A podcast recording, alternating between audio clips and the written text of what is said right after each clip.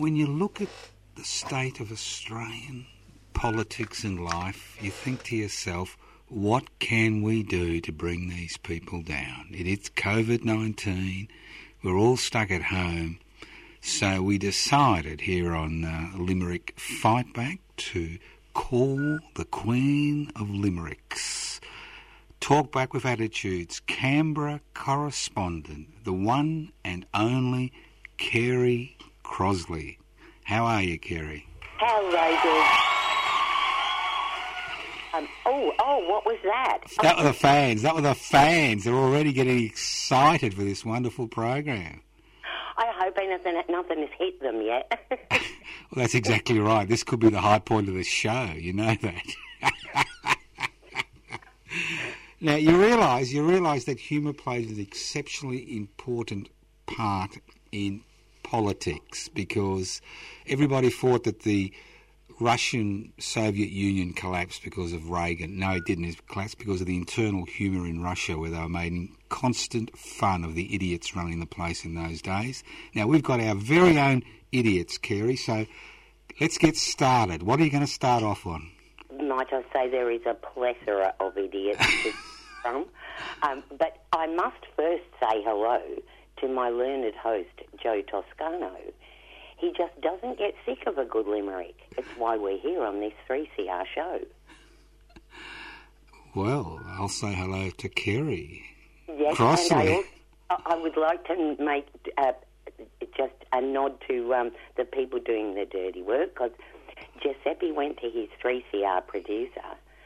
How about we try introduce her?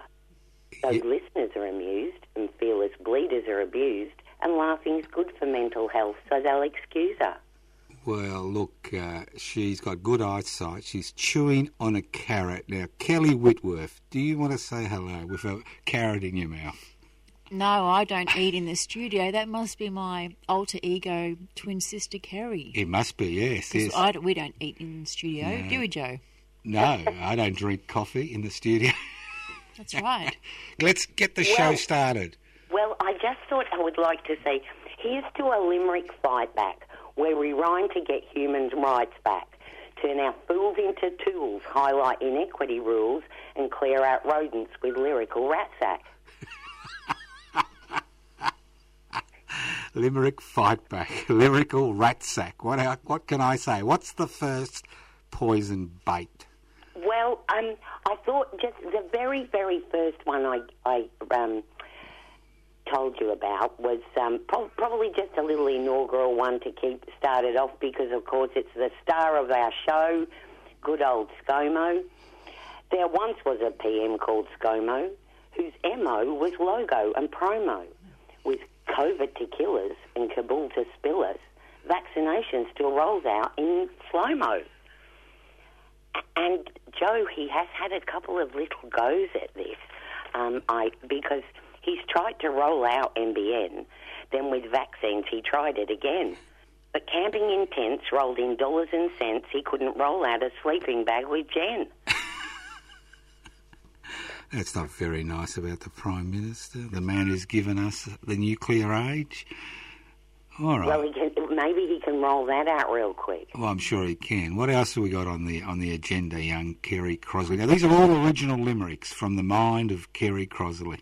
They most certainly are, and of course we have got his. Um, uh, th- one of the things that I know really bothers you uh, about all of this is that um, he is in fact I'm just gonna just trying to get this. Yeah, she, this is not computerised. Um, Kerry hasn't gone down that path. She's not one of them. She's and not. written in, a, in an exercise book with a pen. Yes. Th- I know there are, it's a strange thing, but yes, I did. So, the very Pentecostal man had a no unfunded empathy plan. Laying hands on his followers, he said, Snap back, all you wallowers. If Jesus saves, these healing ca- hands can. I was actually thinking, he might, you know, when he laid his hands on the graves, I thought people might start, you know, like, you know, rising from the ashes like the phoenix. Yeah, I think they actually collapse and have fits. That's what I would expect. If he laid hands on me, I'd collapse because I'd be concerned about where his hands has been. Well, of course, course, he's got his little um, tribe of assistants. Now, I, I just want to say, do you dare let me say one about Greg Hunt? Why not? Gregory Hunt, the man. Yeah, well, it's such a good name, but I've been very careful. Greg Hunt is a rubbery figure, not your typical fair income digger, a ventriloquist dummy, a boy loved by his mummy. Rhyming with Hunt, the penalty would be much bigger. wow. And of course, I, I have um, mentioned this one as well, but his trusty sidekick, Josh Frydenberg, took charge of the treasure. In the vault, all the money he'd measure. But he just couldn't add. So eventually went mad and retired as a rich, rich lord of re- leisure. and of course, we've got Barnaby Boy, such a joy. Oh, Barnaby, Barnaby. I was waiting for the Barnaby limerick. Well, Barnaby Boy's such a joy. His ego's his favourite toy. Opens his mouth to change feet. Foot in that mouth now complete.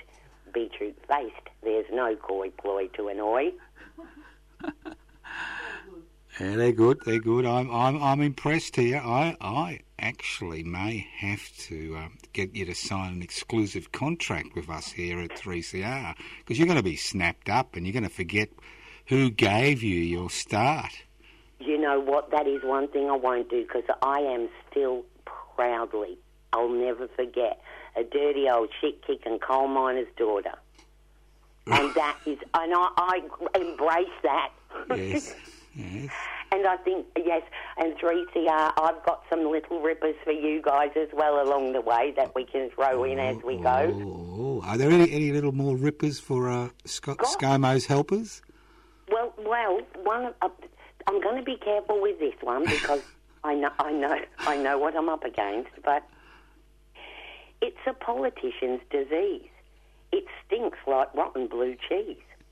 I've trusted my blinds and been blinded by trust, but no blind trust paid my legal fees.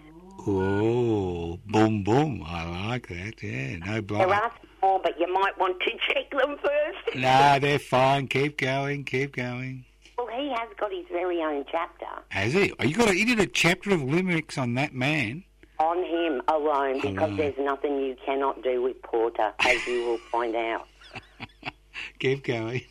Okay. Well, Attorney General Christian Porter debated with somebody's daughter, but had blind trust in law, so accepted no flaw and went to court, but didn't think he oughta.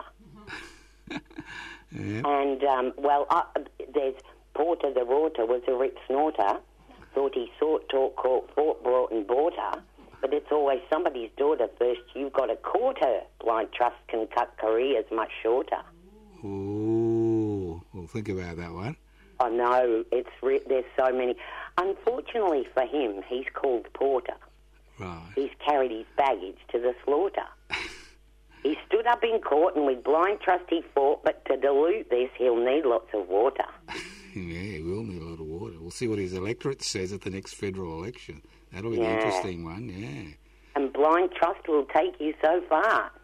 But who you know helps much more than who you are. The secrets and lies open up eyes. The blind see that the trust stretch too far.